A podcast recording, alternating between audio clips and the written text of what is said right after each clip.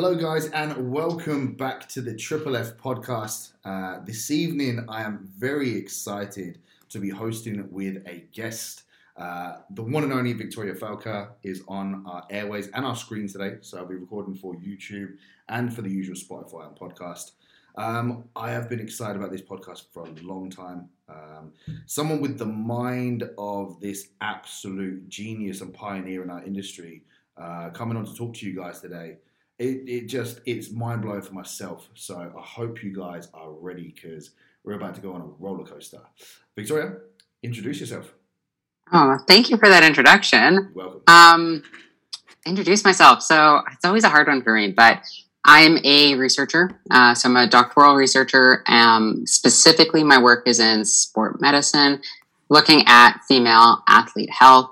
But to get to this point, you know, I've had to still study the male body. I've had to still study overall medicine. Um, my research specifically looks at the use of steroid hormones, and I use that term quite broadly because I do look at both the use of androgens, but then also estrogens and progesterones. Um, so I look at those general kind of steroid hormones. And for listeners or viewers right away, you guys are going to hear that I try not to use terms like reproductive hormones or sex hormones because that really doesn't describe what we're talking about. Um, and some people might go like, "Oh, that's semantics," but it actually does really change how we look at these hormones, how we talk about them, how they get prescribed, how they get managed. So I like to use those broad terms. Um, I, I mean, I've been in weight training for, gosh, uh, uh, 17, 18 years now. So it's been a long journey. Um, yeah. And as a female in our industry, I've kind of been able to see the changes that have happened in the last like 15, 20 years, um, which is amazing because more and more women are now competing and training and really focusing on building muscle. But at the same time, I feel that the knowledge and the education to help support them is not there. We're kind of got this weird lag happening. Um, so on one hand, love it. I mean, I, it's phenomenal to be able to see. Know, I always joke around saying like I'm the from the pre DLB era when it wasn't okay for women to be in the gym, where you were honestly typically the only female in the weight room, and now it's. I mean, the the numbers are growing, and that's so amazing.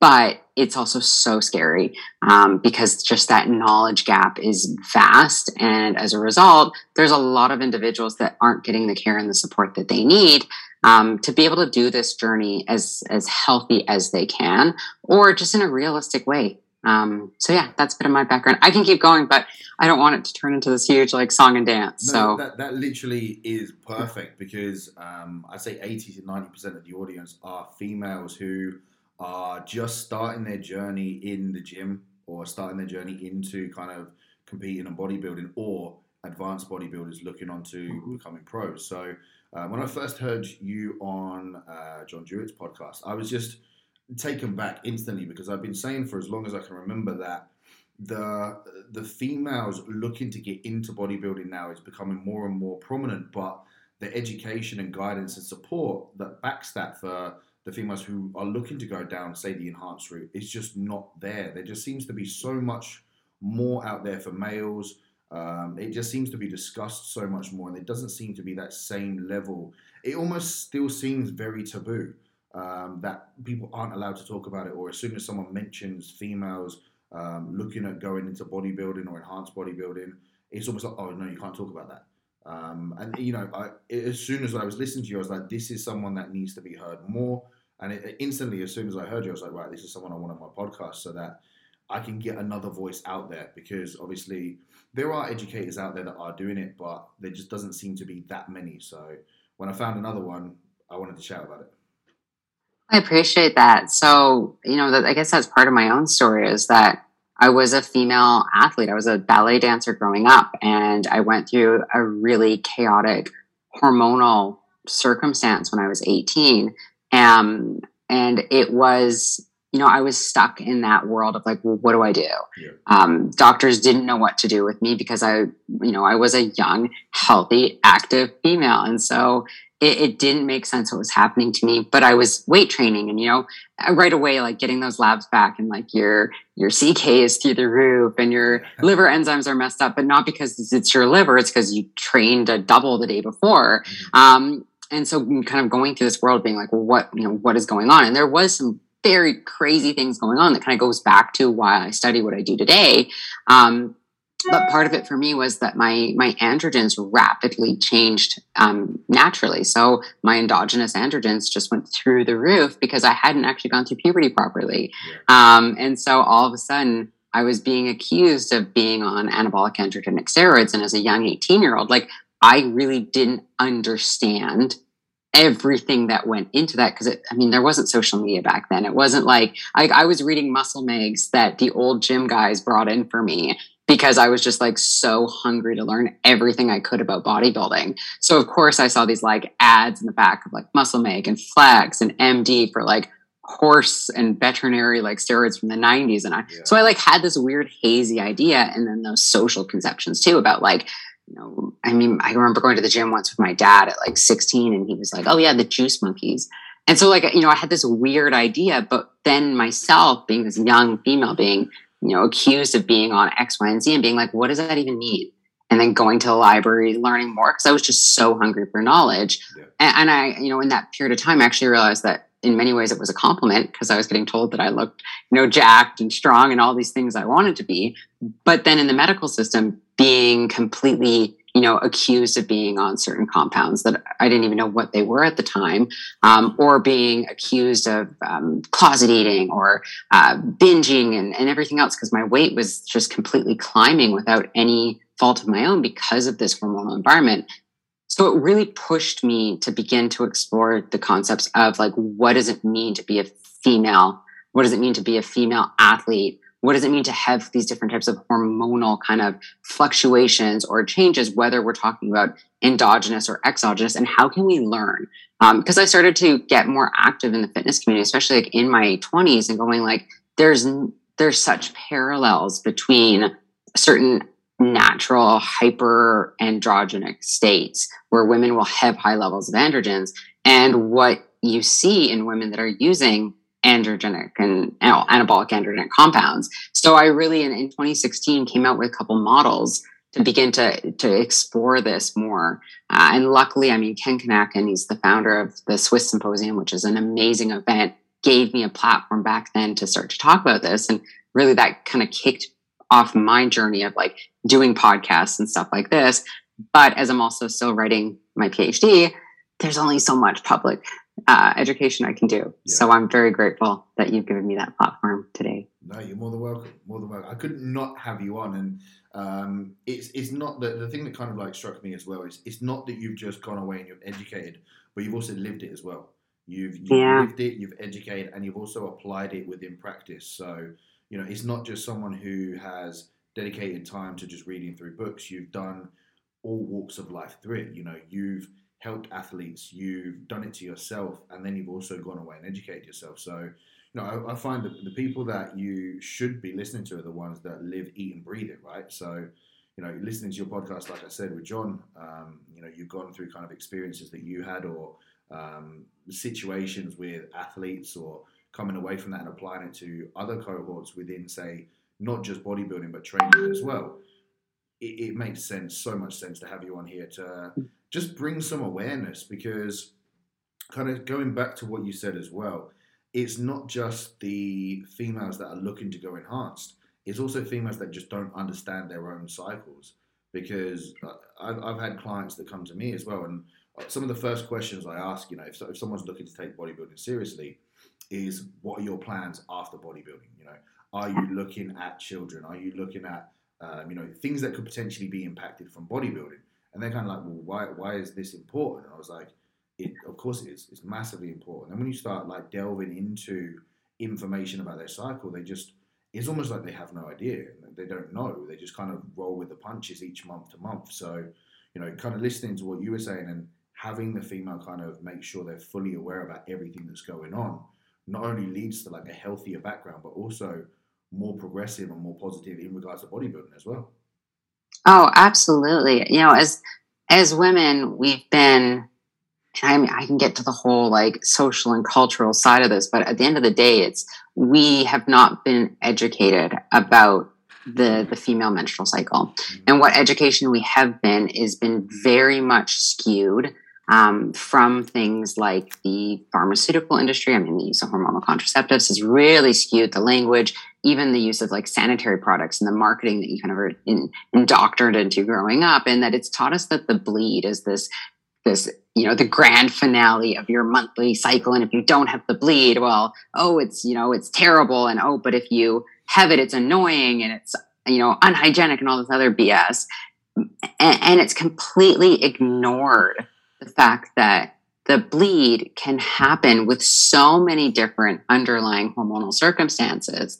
Um, it can happen from so many different underlying kind of physiological environments that aren't all conducive to, like big air quotes here, health. Yep. Um, and so the bleed is not this marker of what it means to be a healthy female. Um, and that when we think of like what does that menstrual cycle represent even some of the new apps that are out there for menstrual cycle tracking they're not actually educating women on like hey the bleed is one piece of a very complicated very complicated physiological process that's influenced by our social world, our psychological state, and our physiological or, or biological state. It is such a chaotic, just I mean, network of all these different things working together. Um, it's not linear. It's not the same every month. Even if you bleed, let's say every 28 days, the actual environment of your body and, and where your hormones go every month will vary. And that's okay. You know, human beings are meant to vary day to day, hour to hour. It's when things really start to go um, go astray that we need to start investigating that. And unfortunately, women don't get taught what it means for things not to be going the way that they're going. And so they kind of willfully accept that, hey, every month I've got terrible cramps, but I just have to live with it. It's like, no, you don't. Yes. You know, your menstrual cycle shouldn't be completely um, destructive. You shouldn't have your entire life have to get put on hold for that, you know, last two weeks or that week of your bleed or whatever it might be. Um, it, really, the menstrual cycle it is an important physiological part of, I mean, of how our bodies work because we're making our steroid hormones you know if it's going you know everything is going the way that it should be. And so you know on the other side of the conversation just stopping it and and going through whether it's a hormonal contraceptive route or you know if you're in your 40s or 50s hysterectomy route because it's not the way that you want it to be or it should be that's also not the solution because there's problems with that too. So that you know and i think especially within our industry i think i know honestly i think things are changing that there's at least a bit more conversation about it. When i was you know started training and got more serious into bodybuilding not having a bleed was almost this like sign of like significance. Like it was like, great, you're either lean enough, oh, or you're training hard enough, or oh, it's annoying, you don't want to have that anyways. It really messes up leg day or whatever people used to say. I think now at least we're starting to like the discourse is starting to change maybe a little bit, but I also am fearful that it's not changing in a positive direction either, because it's kind of just shooting out these generalized statements or these blanket statements without actually educating women on on what what it is. I, fully agree, and it's it's exactly like you say. Like throughout a contest prep, for example, a female loses their cycle, and it's like, okay, cool, yeah, I'm, I'm getting lean. This is supposed to happen. Um, it is not, but yes, you can almost come to expect it. But there's a lot more going on there, and this is another thing as well. The the detail that you've gone into in regards to the female cycle, there are so many more things at play that people don't realize, and I think if females understood each section of their cycle, what it does, why it's there, what's actually happening, what's being produced, why it's being produced, then I think maybe there's almost not like a, a level of respect for that hormonal change that needs to be there. And the same when it comes into like a prep, for example. Um, a female nine times out of ten now, because it's more spoken about, will go into the prep and say, okay, well, there's probably going to be a point that I lose this, but I'll deal with that afterwards. And then I've also seen that post show, it's not dealt with afterwards, and it continues to get worse and worse and worse. Yeah, no, absolutely, and you know the menstrual cycle, and, and this is where I think we have to be careful because it's it's the ovulatory menstrual cycle. It's it's when a woman ovulates and regularly ovulates with a sufficient duration of ovulation. So for ovulation, for any listeners or viewers that don't know, um, it's that middle point in the cycle. It's a marker of fertility. So, you know, a lot of women who may have gone through um, wanting to conceive or any issues with conceiving, they they'll probably know what ovulation is because that's something that gets kind of drilled into that conception world. But when it, you know, outside of conception world, it is an incredibly important marker of a creator. So it, it not only is a creator of women's health, but it's also an indicator. So if you're regularly ovulating, it's an indication that things are where they need to be in terms of your internal and external health. Um, it also is going to promote and create health. Um, it's required to make sufficient amounts of progesterone, which progesterone is one of the master steroid hormones in the female body. Um, it's the it's the yang to the yin of estrogens. And so we have to have this balance between the two. Um, and, and what if we go like another step further, it's it's happens. So how we make progesterone is through this process of ovulation. Um, and ovulation is when the the egg or the ovum, which is in your ovary, gets released from the follicle. Um, and if it's not inseminated, then it will burst and create this flux of progesterone. And so, not every time you bleed, this will happen. It, it should happen regularly, but a lot of times, particularly in the athletic population, there is either what is an anovulatory cycle, meaning that you had a bleed without ovulation, or a silent ovulatory disturbance, which means that not enough progesterone was produced or it was not produced for long enough. You want to have progesterone being produced for about half the duration of your cycle so that it will last you until the next time you ovulate. And so in the athletic population, there's this really high rate of um, silent ovulatory disturbances or anovulation. And that causes problems over time because as women, we need to have progesterone for our bones and our brains. It's cardioprotective, it's metabolic protective, our, our thyroid health. So it's so much more than just like this fertility hormone. Just like estradiol, we have to have sufficient levels of it, not too high, not too low. Um, and that we're not supposed to have these like flatlined hormones. There's this ebb and this flow that we are um, that that makes for a healthy physiological environment, um, and that it is more than just like, oh, hey, your body fat levels. Like, you know, you can be amenorrheic from having high body fat levels. You can be amenorrheic from low body fat levels, and there's so many different types of hormonal activity that can be going on on the inside when you are amenorrheic. And it's important to explore that more. And I think that one of the best tools that we can give as coaches or educators to women is, you know, track your menstrual cycle. And, and don't become hyper fixated or hyper focused on it because ebb and flow is normal. We're, we're all human. Yeah. But things like using the basal metabolic temperature, which is your morning temperature, first thing in the morning, you can use a thermometer under your tongue as long as it goes to two decimal places there's new technologies called Tempdrop, which is like an armband, so you don't even need to use a thermometer. There's certain like um, the, the different types of rings or even Apple watches that can do this as well. But because progesterone increases our temperature, if you ovulate, your temperature is going to go up in that second half of your cycle. So it's, re- I mean, it's an amazing tool because this allows us to see, like, hey, where's your health at?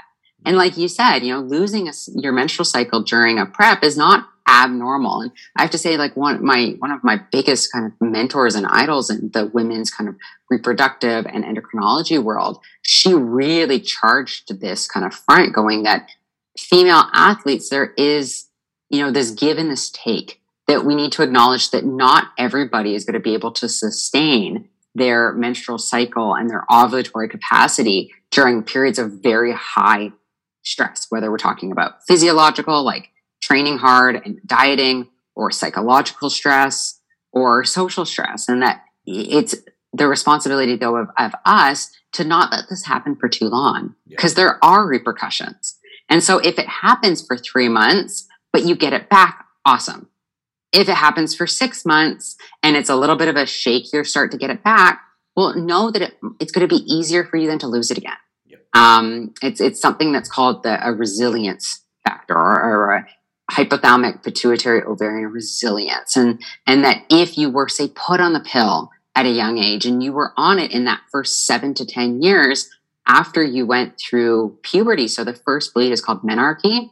So if you started that that hormonal contraceptive or you lost it for a pro, like your menstrual cycle for a prolonged period of time in that first seven to 10 years, then your resilience factor is not going to be the same as somebody who didn't have that happen to them because that roadway, that information network literally didn't get an opportunity to get built. Mm-hmm. Um, and so, as a female competitor, let's just say, who was on the pill at 13 after her first bleed, maybe she only had two bleeds, and then went off at 26 because her coach tells her that like hey this, you need to come off it to get lean like don't expect to get a bleed back right away like rushing into a prep is not going to be the best scenario for you or mixing in other types of ped's that's not going to be the best scenario for you.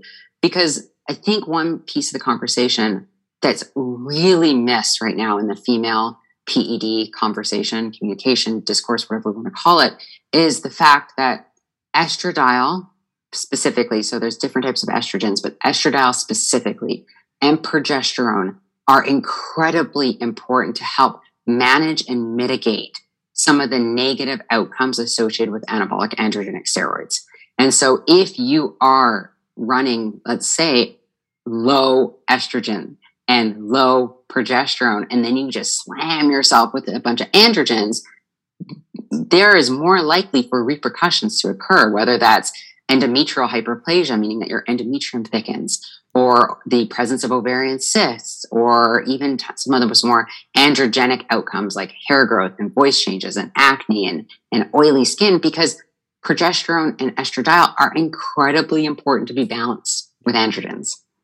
Um, is so important. And, and that is just so lost in our community. Um, because I think almost progesterone and estrogen just get kind of like oh, they're just women's sex hormones. They are not important to get jacked. It's like, no, they actually are really important to get jacked and lean. Yeah. And really important. This is the thing, like they, they, get slammed, but they don't just get slammed in, in, in, females, they get slammed in males as well. Like Absolutely. As long as I remember it was like, oh yeah, you want your estrogen as low as possible because it's a female derived hormone. But for some reason, then when you apply that to a female, why does it still have the same negative context? Like, yeah. all hormones would need to be level, would need to be balanced. If they needed to be elevated, they need to be elevated accordingly, not just assume that because this is a female derived hormone, it needs to be smashed into the ground. And mm. testosterone, being the most anabolic, is the one that we need to elevate. Um, and this kind of, again, was.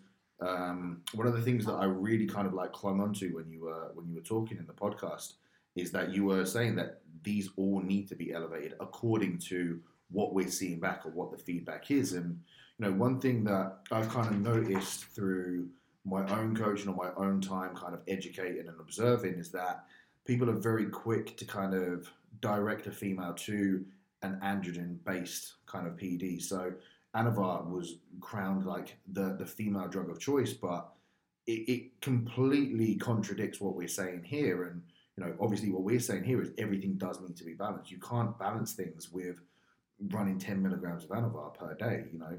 Yes, the Yeah. Yeah, I mean it's so complicated. Yeah. Like that's the thing, is it's so complicated. Like I you know going back to that idea of resilience. So if you have a woman who's had like steady eddy regular ovulatory menstrual cycle her whole life. And she's let's say 24 years old coming to you. You know 10 milligrams of anavar may or may not have a impact right away at least on her ovulatory cycle. I have seen in practice and i mean there's no textbook for this stuff. One of the things we know is that when the environment outside the ovaries gets higher than the environment inside the ovaries of hormone production, then the ovaries are more likely to just be like, peace out, I'm done. Like, you got enough going on. Don't care if you're aromatizing or not. Like, you're good. I'm done. Yeah. You know, that is more likely to happen when somebody's already not producing the right hormonal milieu or the hormonal hormonal environment, pardon me. And um, you know, with with Anavar specifically, what we know is that yes, it can impact an individual's hormonal milieu, but the longer you're on it and the higher you're on it, you're going to see potentially more of that happening. Whereas if it is very low and short duration of time, you may not see the same repercussions. And I use language like may not because there is no one size fits all. Like you just don't know. The, the potential benefit to using something like Anavar is, is that you are having more of that androgenic element than, or pardon me, anabolic element. Oh gosh, big taboo. Anabolic element than that androgenic element. And because androgenic responses are often the ones that cause those unintended impacts of virilization and hair growth and everything else, um, that that when used in a short like a short acting drug that you can discontinue relatively quickly if you start to see these negative things come up is going to have potential benefits to somebody versus say utilizing a long acting uh, ester of testosterone or something like that. Um, you know with that said there there just is no one size fits all to female and ped use. There's no like one protocol that everybody can use because we're all coming to it in a different place I mean, if we look at, I think, a male equivalent, um, you know, why do some women get, let's say, virilization and other women don't? Well, why do some men bald prematurely on an androgen and some men don't? Yeah. Why do some men get like crazy amounts of even hair growth and thickening on secondary and some men don't? Why do some men grow like weeds on 200 milligrams of test per week and some men that doesn't even cause anything. Yeah. Right? We're all different. And we all come into this in a different place. We are not blank slates. Mm-hmm. And, and, and this is exactly You've hit the nail on the head. Um, I think too many people, whether that be um, a competitor, whether it be a coach, I think they're trying to cram everything into one box or one size fits all. Now, whether that's from lack of education or whether that's from just being naive to what's going on or, or, or potentially just laziness. Um, it does seem to be that it's just here, take some Anavar, take it for this long. And as you said, like you might be lucky enough to get away with it for a, a yeah. period of time, but it's the duration and and how many people are going to be able to say take this duration of Anavar, see really positive production and really positive results, and go, I'm done now. It doesn't it doesn't really happen, you know. You'll see people see incredible results and they go, oh, well, that worked very well for that long. So let's see if I can do it again, and yeah. then potentially take more. Which then it's it's been creeping up and building over this period of time. And you know, once that cup fills and you've taken that last drop, it starts overflowing. And virilization does happen. There is no going back from that, and mm-hmm. you can't tell when that cup's going to fill up. There there is nothing mm-hmm. to say. You know, you can you can track on a voice app or you can you know take pictures say like to make sure mm-hmm. keeping track of like say clitoral enlargement but mm-hmm. if that drip overflows the cup from there. There is no going mm. back, and then everything from there is virilization. Yeah. Not only that is that again, this goes back to like what are your own endogenous hormones doing at that time? Mm. Like the longer you've been anovulatory, then now you don't have. So progesterone has a really cool um, anti androgenic effect on certain cell types. So for skin and hair growth, for example. So the longer you've gone without having progesterone, and then you also have that androgen in the mix, well, then you're more likely to get yourself into trouble because your protection is no longer there.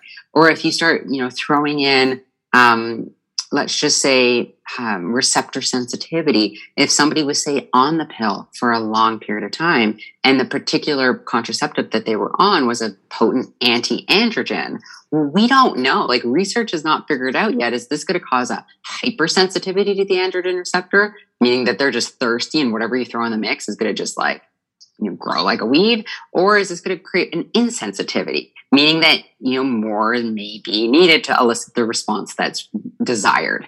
Um, we don't know yet, and that's the thing that I think a lot of people don't necessarily understand is like who you were before you decided to go on a certain drug impacts that drug. Um, just like who you want to be moving forward is going to impact that drug. The longer you're on it, the other cofactors in place, the higher your stress levels are socially or psychologically, the more other kind of comorbidities or issues going on. All of these things change how these drugs are working in your body. Like like I said, we are not blank slates, um, and, and that's something that I think with bodybuilding we fall into this trap of like the controls. Like because bodybuilding, you know, coming from a science background, bodybuilding to me is a giant experiment.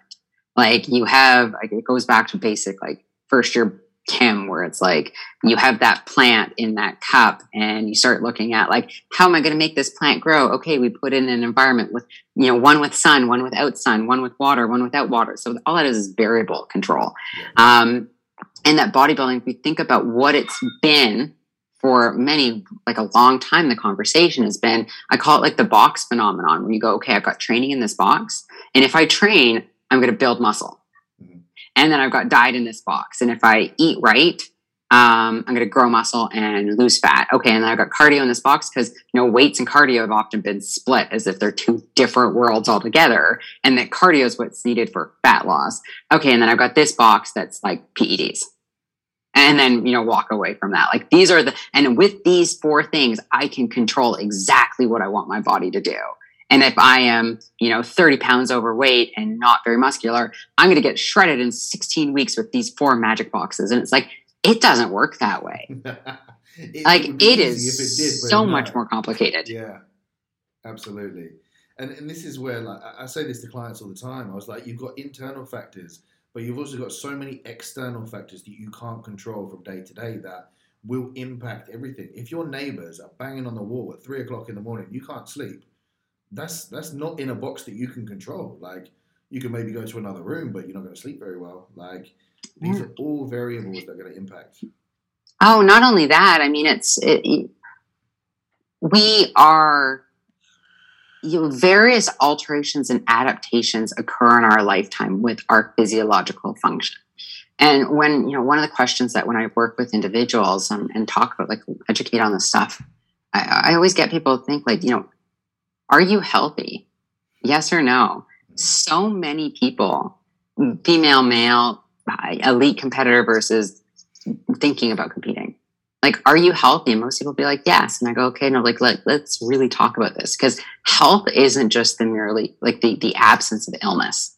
Just because you're not sick or you don't have um, hypothyroidism, like some diagnosis, that doesn't necessarily mean that you're healthy because health is not just our physical body. We have, I, I mean, I ascribe to the, the idea of the biopsychosocial model of health, which means that we have biological health, but we also have psychological health. Yeah. And then we also have social health. And these things are interconnected.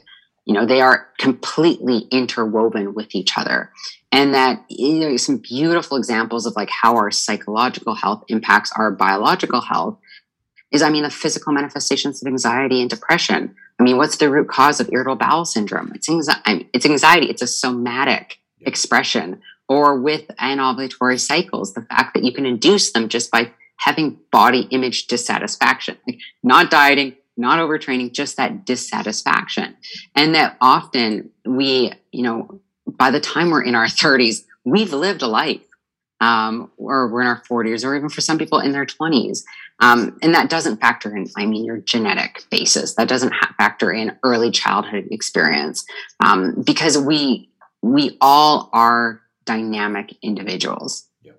All of us are, and, and we can obviously, you know, improve our health state. But if you're, you know, you sit back at the end of the day and you go, okay, am I healthy? Yes or no? If the answer is no, why or why not? And what can I do? You know, are there certain things that are completely like this is the way they are now? Great, let's work with that. But if there are things we can do, like we should be doing them. And then the second thing is like, what is your current health state? And how is this going to be influenced by, say, competition prep or PED use? And then how is it going to be, influ- how is it going to influence it? So not only how are we going to be impacted by it, but then how is prep going to influence it.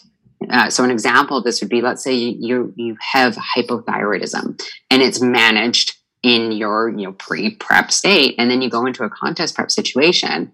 Well, how is having hypothyroidism going to be influenced by prep? Are you going to need more medication to manage because your stress, physiological, psychological, social are going to go way up? And we know stress has a massive impact on thyroid function. And then also, how is it going to impact your prep outcomes?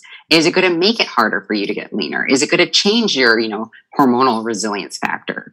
And that's something that's so lost in our world right now because people aren't asking themselves these hard questions like, do you sleep well pre prep? Because don't expect that to get better when you start prepping. Do you have a healthy relationship with food? Are you somebody who's formerly struggled with disordered eating or any type of eating disorder? Don't expect that that's going to be totally kosher during your prep.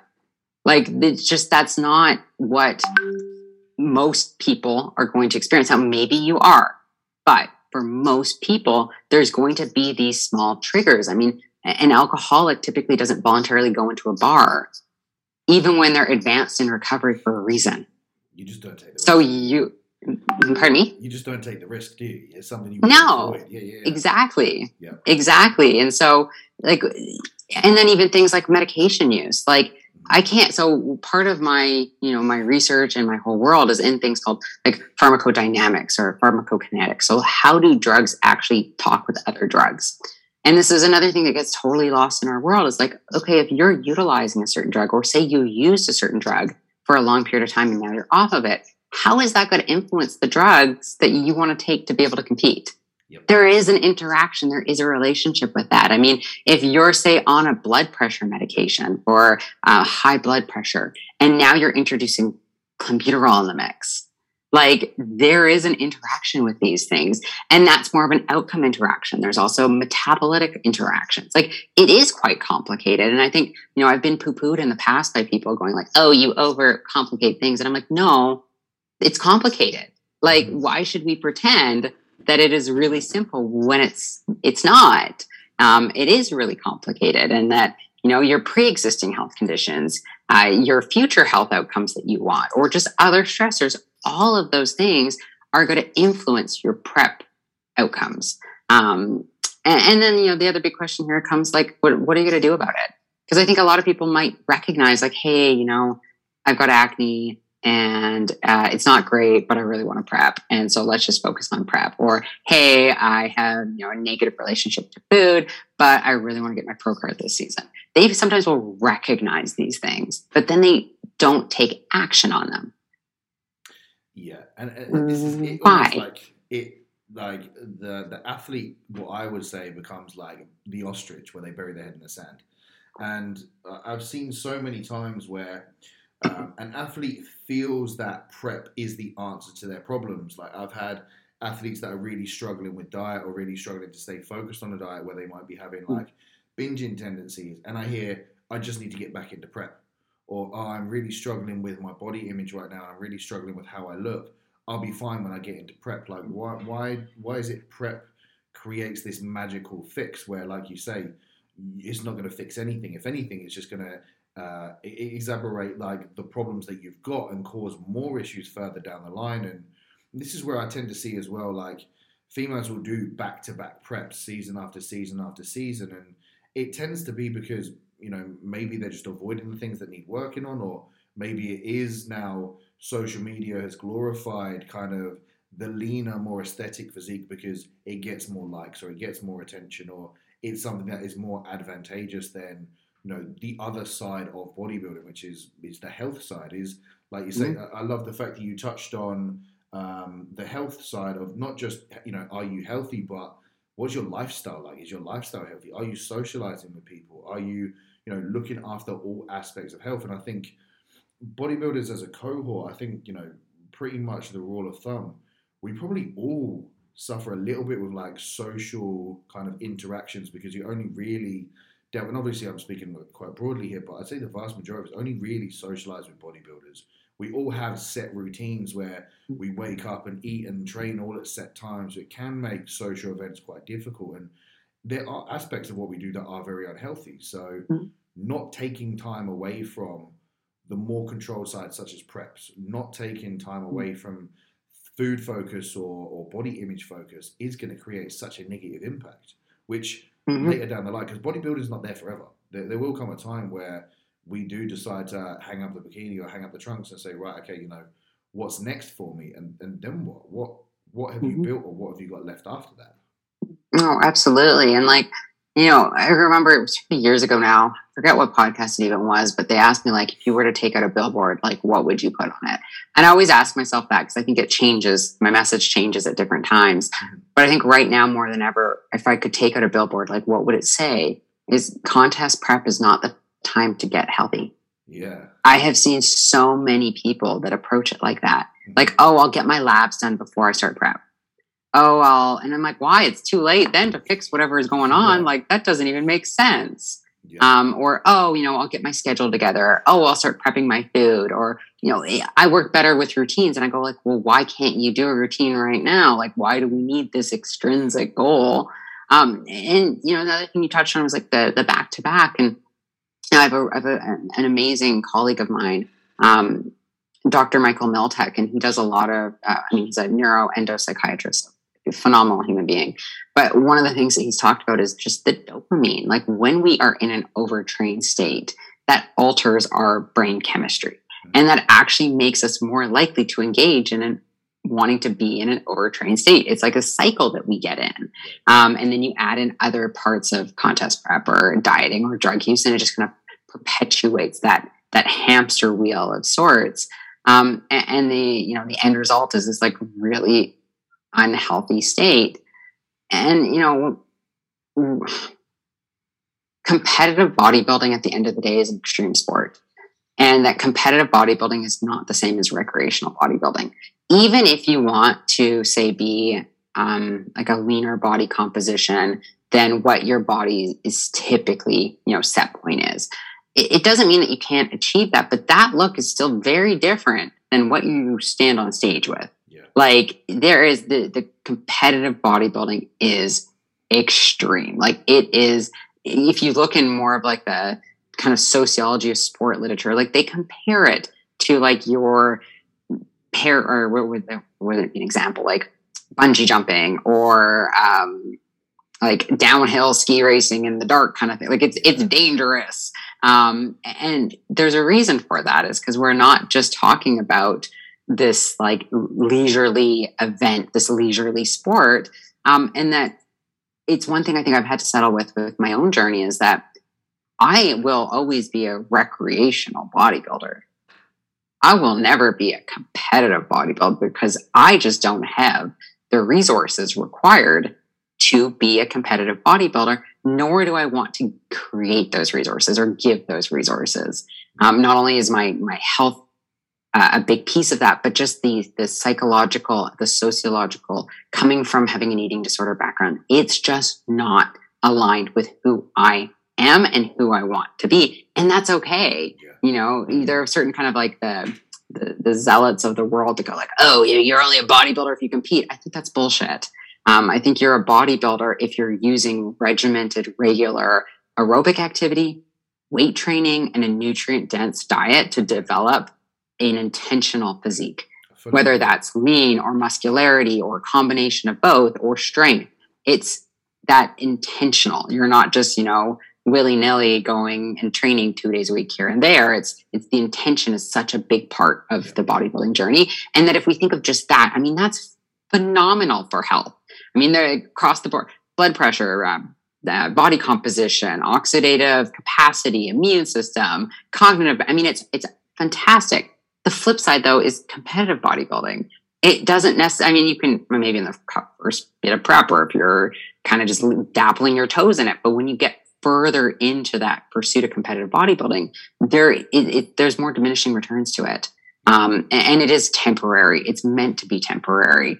Instagram has done nothing good for our world of competitive bodybuilding in terms of creating a realistic expectation of what people are capable of when you're recycling old photos or using Photoshop or um, just all that kind of like snake oil stuff that's yeah, I that I don't like social media for that purpose. But um, I, I feel like there's this toxicity that's going on now with that.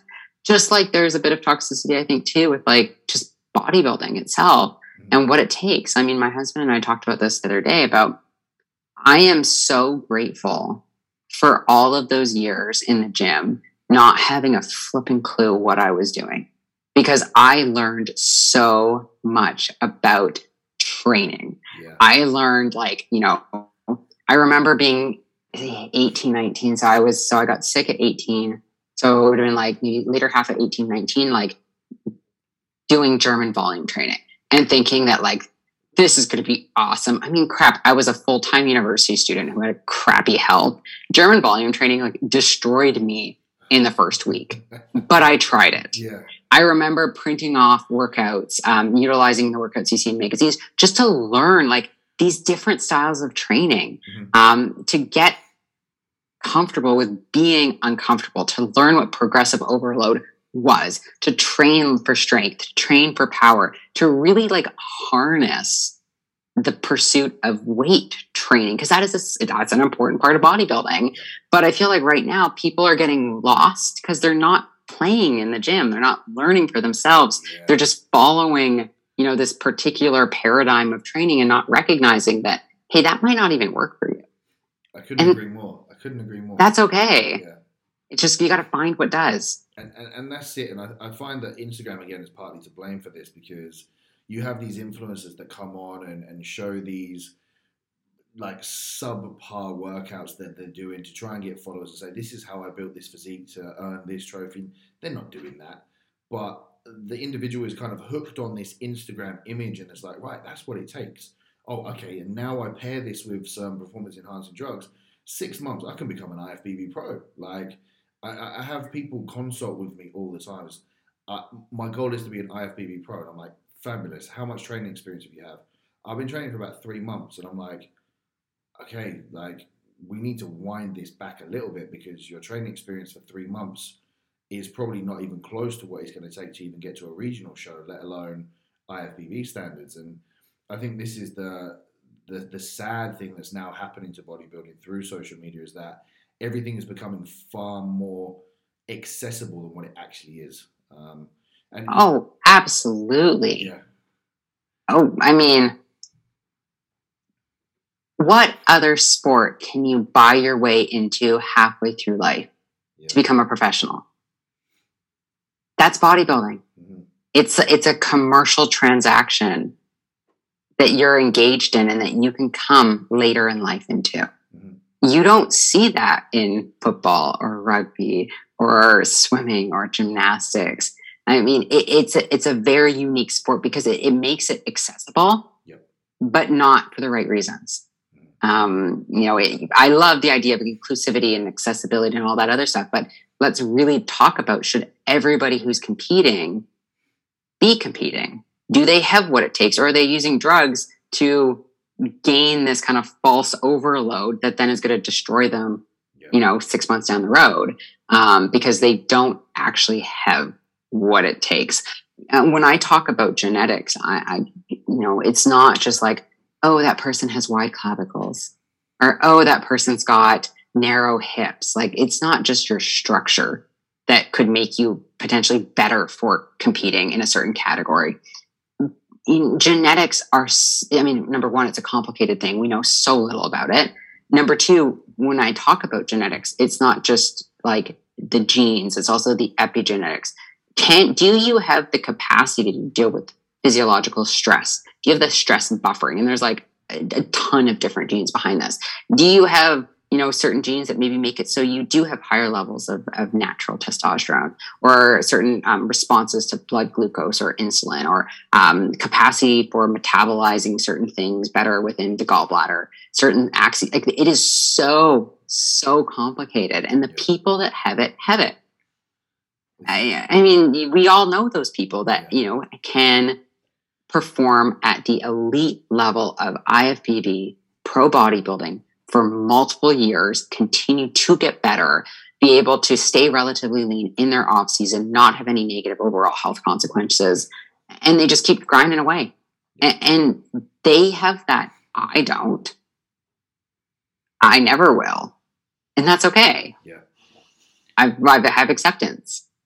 But i also recognize just how much it takes. And honestly it's only through working with the best of the best that i've been able to really begin to see things and be like i was not expecting your labs to look this good and being like there's a reason for this like you have that it factor that so many other people want but you don't cultivate that just through getting your sleep on point Yep. or uh, taking an extended off season. Like this is what is innate to why you are one of the best of the best. Exactly, and that's it. There are there are, and you know, some people will hate to admit it, and some people will refuse to believe it. But there are people that are just generally made for this, and like you said, Oh, absolutely. you know, you know, there there should be individuals that you look at, say, like you say, blood results, or you, mm. you know, you look at their physique after what they've been through in an extensive prep. You're like, you should not be looking as good as you do right now, but you are just made for this, and we can throw the kitchen sink and more at this, and you can just take it because this is what you are made of. So, hmm. I think that again, like many people are not being honest with themselves, and you know, if that's okay, like you still want to bodybuild and you still want to compete, that's fine. But I think just risk versus reward to what you're doing, and this is kind of like bringing it back to like say the PED side of things and managing your own risks versus your own rewards. Is that you know if you are not one of these genetically sublime people that are built for this sport, then is it worth taking those risks? Is it worth going down those routes that are potentially going to lead to more adverse consequences? Because, like I say, when bodybuilding is done, you know, and you potentially haven't got your IFBB Pro, or you look back at this period of time and go, well, shit, actually, I wasted quite a lot of my life doing that. Was it worth it? You know, you don't want to sit back and go, was that worth it? No, you want to look back and go, okay, well, I did this, but it was worth it because I did it in a health and safe, like safe place. I did it in a productive place, and I still managed to live my life. Rather than looking back and going, I've just spent six years absolutely ruining my body, like literally hating life every minute because I've been chasing something that deep down I knew wasn't achievable, and now I just resent wasting the last six years because that. Going back to what you said, that's not healthy. Like in a Mhm. long shot, and it's probably going to affect you far longer than the six or however many years it was that you were bodybuilding and competing. Hmm Absolutely, and it's something that like when when individuals I work with, even like seasoned top level IFBB pros come to me, I go, "Why do you want to compete? Like, why? What is it that you enjoy about this journey, or you want to do about this journey? Like, what is that thing driving it?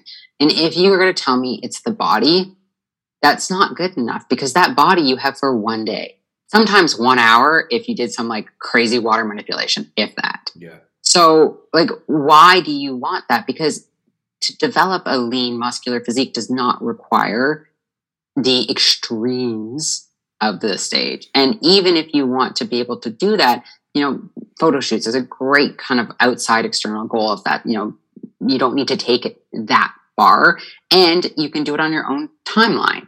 Uh, I mean, a lot of times people, I feel like they start prepping and they're just so far away from that stage physique. You should be in striking distance at the beginning of prep and have been able to maintain it at the beginning of prep. Prep is not a time to grow and it's not a time to get like re- general reductions in body fat. It's not a time to improve your health. Like this is what body, you know, this is this is the bodybuilding vessel that I, it, it gets lost. I think um, in part with new people coming into competing, and I was one of these. I mean, back in the day, this was me when I was late teens, early twenties, being like, "Oh yeah, like this is an attainable physique for me." It's like, no, Victoria, it's it's not, and it's what you're what I wanted. I realized, like through a lot of you know very personal like dialogue to myself, was like I ultimately didn't like a stage physique. That was I never was like, oh, that is like awesome. yeah, I when I got really lean, like I hated the way I looked, and so I was like, what is the is this worth it? Yep. And the answer to me was was no. Now I don't knock people that it's a yes, but know your purpose, know your reason, know your why, and actually see if what you're asking your body to do with extremes of competitive bodybuilding aligns with what your purpose and your why and everything else is. I mean, if you're a university student, don't fool yourself and think that you can do these both things to the best of your ability simultaneously. Or if you've just gone through a divorce, don't think of this as like your your rebound kind of event that you're going to do. Like your stress levels, psychosocial, and also because of that, the biologicals interconnected, they are way too high right now for this. You know, this is not the thing you put all of your your proverbial eggs into that one basket. Um, and you know, the the truth is, is bodybuilding healthy? No. Competitive bodybuilding, I should say. Can competitive bodybuilding be healthier? I think that's relative. Um, I think that's relative to the person. I think that's relative to their journey, where they start. And, at the end of the day, optimal health does not equate to optimal performance outcomes. That there is a give and a take, and that I think we can try to make it healthier. But sometimes in the act of doing that, we actually cannot help our athletes come in as lean or as hard, as grainy as they might need to to get to that, you know, top level or Olympia qualification or whatever it might be. And that is a that is a conversation that coaches have to have, athletes have to have. We have to recognize that, recognize that it's temporary. We can push ourselves into this kind of performance zone as long as we then bring ourselves back to that health zone. And the longer we're away from that health zone, sometimes the longer we have to be in that health zone to be able to actually get back to that performance zone again. Um, and there's no time. There's no like, oh yeah, six months off season or whatever people are now saying. I'm like, no, the body doesn't keep a clock. I mean, yes, it does internally, physiologically, yes, but like it's going to do what it needs to do to heal and recover.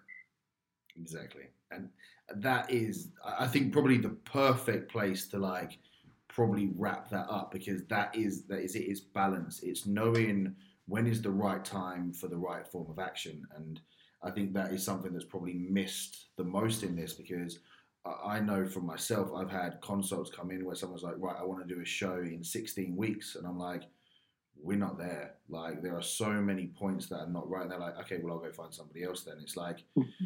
you're not, you're not, you're looking for bias advice that you want, not, not what you need to hear. And I think that mm-hmm. again, like having someone on much smarter than myself basically saying the same thing of, sometimes you just need to listen to the internal answers of what's going on before you do dive into these things, such as a contest prep or performance enhancing drugs. You need to look at everything else around that. So, beautiful way to top it mm. off there, Victoria. I love that. Oh, well, didn't realize I did that, but I'm glad I did. Yeah, no, perfect. Um, I did get a couple of questions though, so we can finish yeah. some questions if you're happy with that. Absolutely. Um, I will bring them up. Through what was asked. So, top three things someone should ask themselves or think about before considering PEDs. Great question. Yeah. Oh, great, great question. So, if we're talking, maybe let's narrow it to women because yeah, then I can tailor yeah, it a little bit more. Um, so, number one would be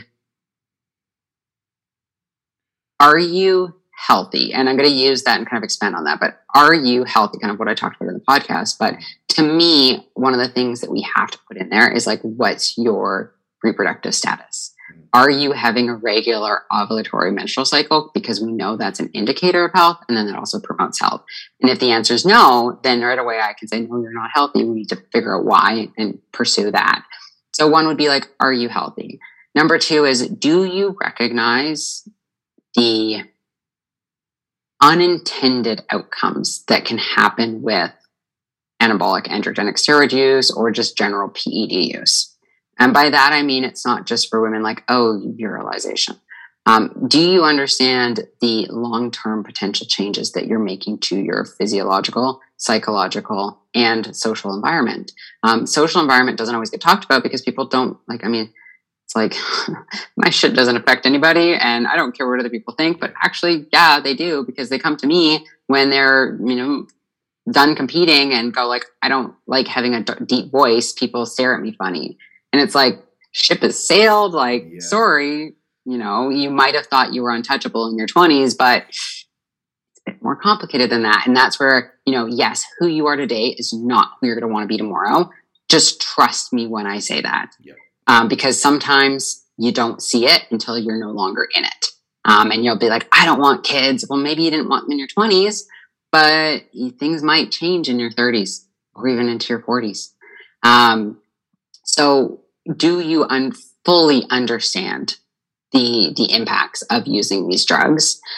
Um, and number three, do you have a trusted advocate or ally on your side. Because I personally don't believe it's a journey that we should be doing alone. There's a reason why doctors cannot prescribe their own medication.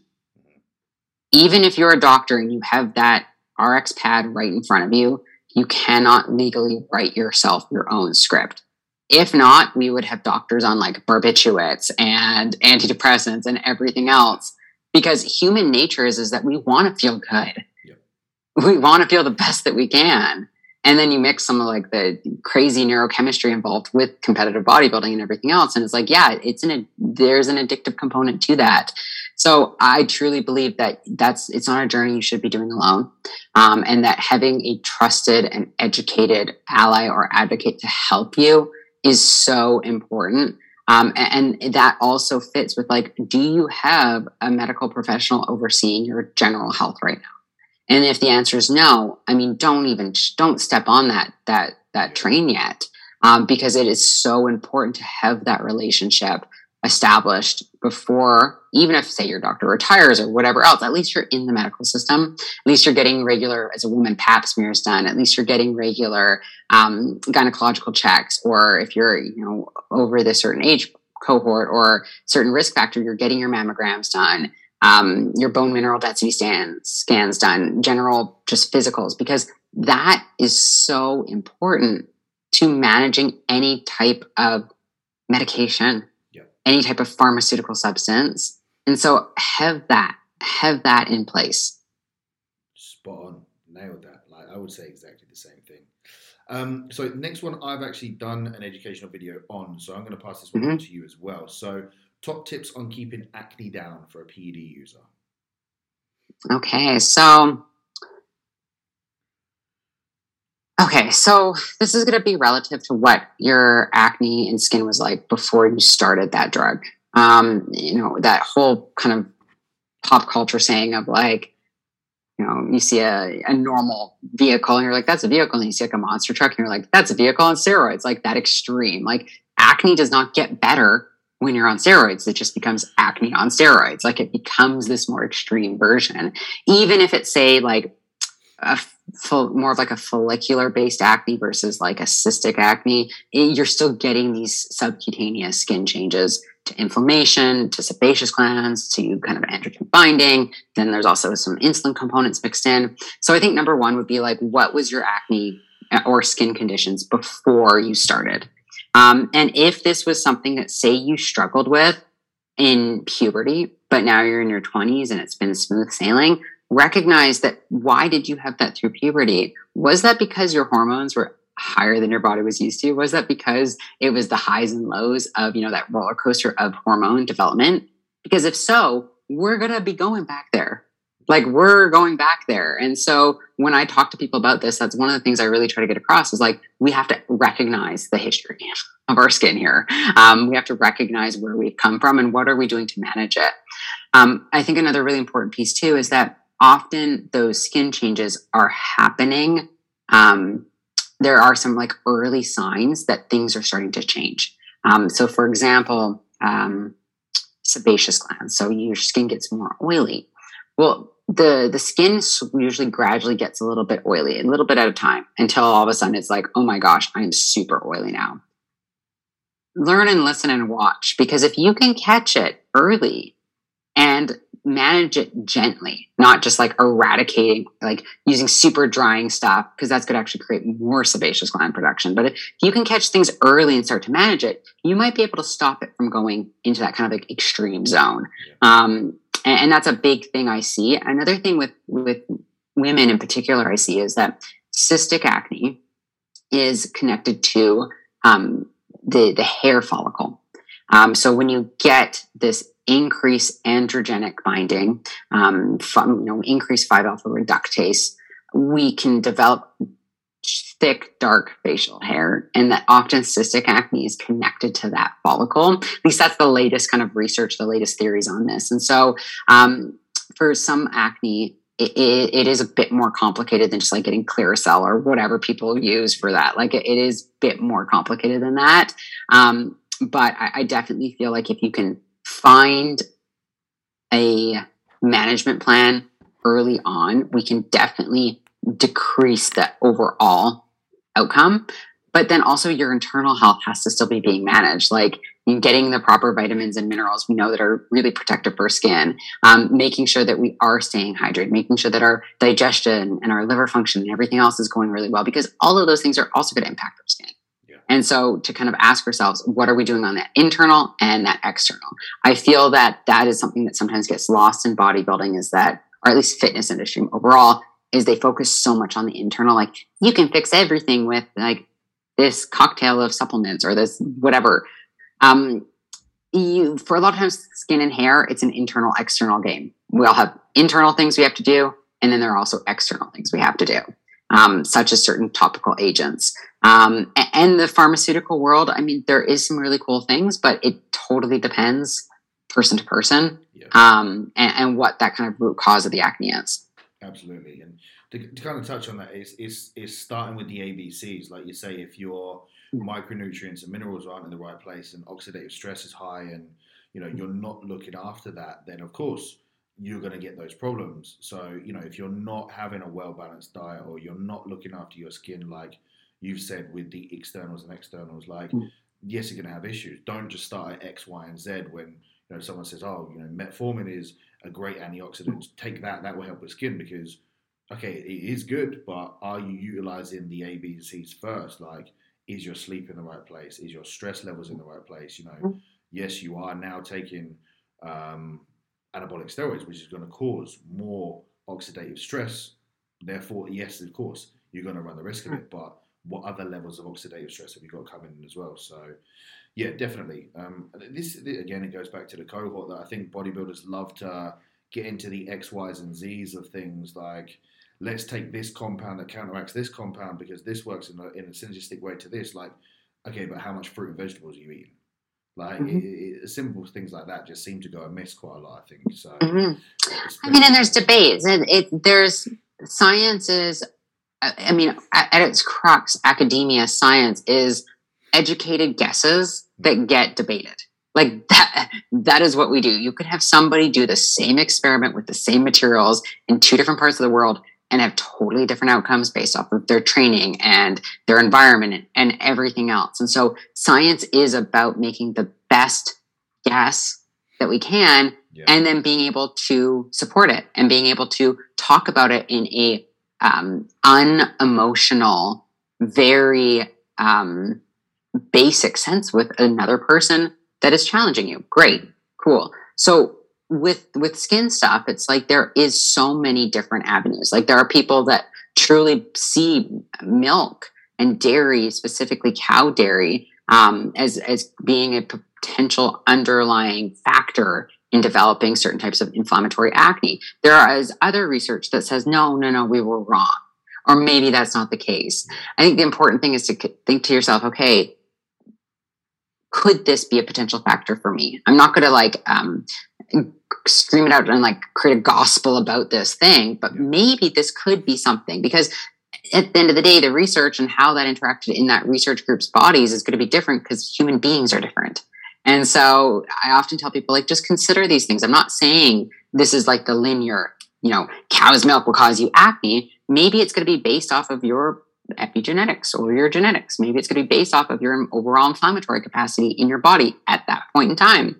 But it could also be something that you could try doing as a little experiment. Just see what it does. Yeah. It may have a really awesome outcome for you because, I mean, bodybuilders eat a lot of inflammatory foods.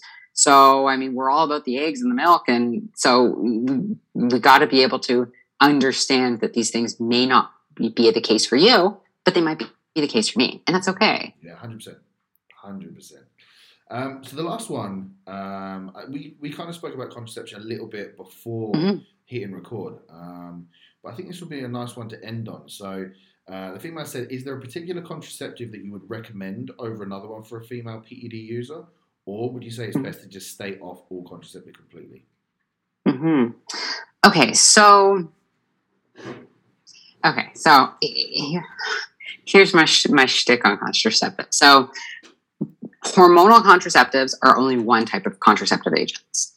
Contraceptive agents, if you think about it as like a big umbrella, there are hormonal is like one major categorization, and then non hormonal is another major categorization. So when we think of non hormonal contraceptives, these are things like the condom, the diaphragm, um, the spermicide.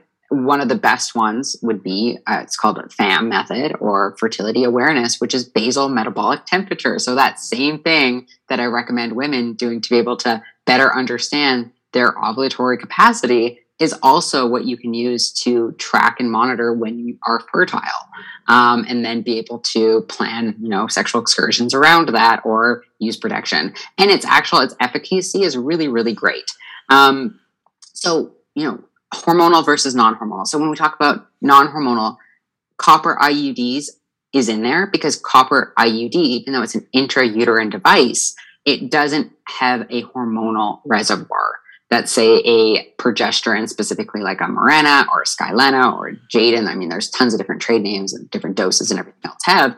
But the, the copper IUD, it's not benign. So you are having a copper device implanted into your uterine cavity.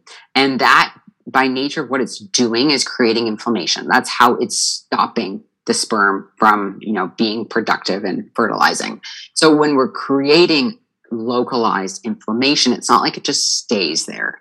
It's not like your uterus is this like inflammatory trap and nothing can, you know, get in or out. It, no, it's a lot more complicated than that because often individuals that will have copper IUD will experience greater cramping episodes. Well, cramping is the the, the at its crux. It's it's um, prostaglandins, which is an inflammatory property or principle, biochemical, whatever you want to call it, but it's creating this inflammation, which then creates a reinforcement in that uterine wall.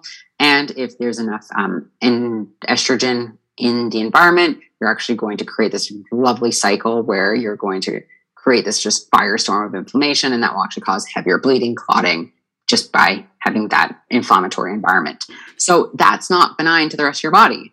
Um, furthermore, we know that because it's creating this more inflammation, it can also negatively impact ovulation. Yeah. Um, it's not like you are going to ovulate every single time um, you get a menstrual cycle or a menstrual bleed when you have a copper IUD in place. So now looking at the hormonal. So why would people use a hormonal contraceptive? And I mean, at the end of the day, they offer two main things for a contraceptive purposes. One is they disallow um, ovulation from either fully occurring because ovulation is going to create that environment. Number two is there's bleeding control. Bleeding control, though, it doesn't actually have anything to do with the contraceptive benefits. It just is kind of along for the ride. So, with a, a hormonal contraceptive, whether we're talking about a implant, which is in, in your arm typically, or a patch, or a pill, or a shot, or a hormonal IUD. I mean, there's so many different types now. They all have a progesterone in it, and some of them will also have an estrogen in it. And that progesterone is not progesterone. It is not. So it's not what your body actually makes. And when you start getting down into the, I mean, this is what my research is on, the deep down and dirty of them, is that they don't have the same physiological benefit as progesterone. They don't do the same things for our brain, for our bone, for our blood vessels, for our breast health. They're not the same thing. It's a wolf in sheep's clothes. So you are introducing this drug into the body that not only is going to be detrimental to, I mean, ovulation, even if there are certain ones that say they ovulate, I got to say the research on that is mm-hmm. depends on the person and a whole bunch of other things. But um, it also is going to potentially have um, an impact on how, say, a PED is going to work. Um, because a lot of these progesterones, there's a, a, great portion of the progesterones in contraceptives that are an anti androgen. So they are going to block those androgen receptors. Well, that's going to impact how that drug that you're going to take for your bodybuilding is going to actually work. Um, not only is it going to be potentially either not advantageous or far more risky. I mean, the risk of blood clots are already high in certain contraceptives. Then you add an androgen in the mix. I mean, pff, yeah. not good, not okay at all. Um, and again, different contraceptives are going to have different properties. I can't say though is one better than the other when we're talking about hormonal contraceptives? Because it depends on who are we talking about. Does this person have a, you know a troubled reproductive past? Have they had amenorrhea and polycystic ovarian diagnoses, or were they put on pills at young ages? Because their ability to kind of like have that fortitude to, to be able to have that resilience is a lot different than somebody who has. And if we're talking short term use versus long term use, initially the oral contraceptive pill was only approved for three to six months of use. I mean, I work with women all the time that come to me to get help after 28, 30, 35 years of being on this, this substance. Yeah. Um, and I mean, last but not least, the likelihood for your reproductive axes to be completely castrated is quite high on many hormonal contraceptives when we put that into the, the, the, kind of the mix of bodybuilding that's also creating an environment where you're going to be likely to castrate. And then we're also adding in peds which are going to be likely to castrate depending on you know if you're not using them properly. That can be really really scary. Yeah. and, and what i see in my you know consulting work is often it doesn't necessarily happen right away. It's like these small fractures begin to occur in somebody. Um, and and so, you know, try to, you know, wrap this up quickly. Would I advise it, uh, hormonal contraceptive and an androgen? I don't think we have the research necessary to decide if that's yeah. safe or not. And I think it's relative to the individual. Um, I think that if you're going to use the safest option, I mean, the FAM method is awesome. It's great. And if you want to double load using FAM and even a female diaphragm, awesome. You get fitted for one um, often, and partner doesn't feel it, and you're in charge, right? You're the one that gets to make that decision about your reproductive choice because I am still pro-choice at the end of the day. Um, I, I think that non-hormonal methods, though, or non-invasive methods, are the way to go for long-term health.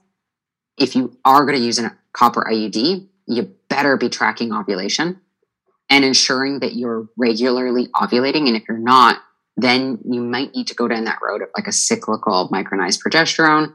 And you got to be managing inflammation like a beast. Because if you don't, I mean, high inflammatory environments are what breeds things like endometriosis. Um, and so it doesn't happen today or tomorrow. It might be down the road when you're just constantly creating these high levels of inflammation. 100%. 100%. Well, there we go, guys. That wraps it up um, today's guest, Victoria Felkar. It's been an absolute pleasure having you on. Um, Victoria, let the guys know where they can find you, whether that's like on Instagram, YouTube. Um, let them know where they can discover more of your stuff because it'd be a shame to not have it out there. Yeah, so my website is just victoriafelkar.com. My Instagram is the same. Facebook is the same. And YouTube, I believe, is the same. Haven't uploaded a YouTube video though in a minute.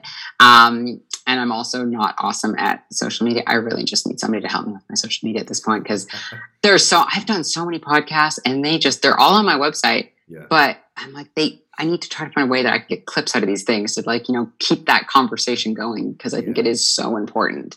Um, I do um, consulting work right now. I take on very few clients though with that, but in the next like six months, I got some big projects I'm working on for education uh, opportunities for everybody. So keep an eye out for that. And uh, yeah, seminar, more seminars hopefully in the future too. Perfect. There we go, guys. That has it, Victoria Felkar. So, guys, as always, thank you very much for tuning in. It has been an absolute pleasure being on your airways and your screen. Stay tuned because there will definitely be more coming.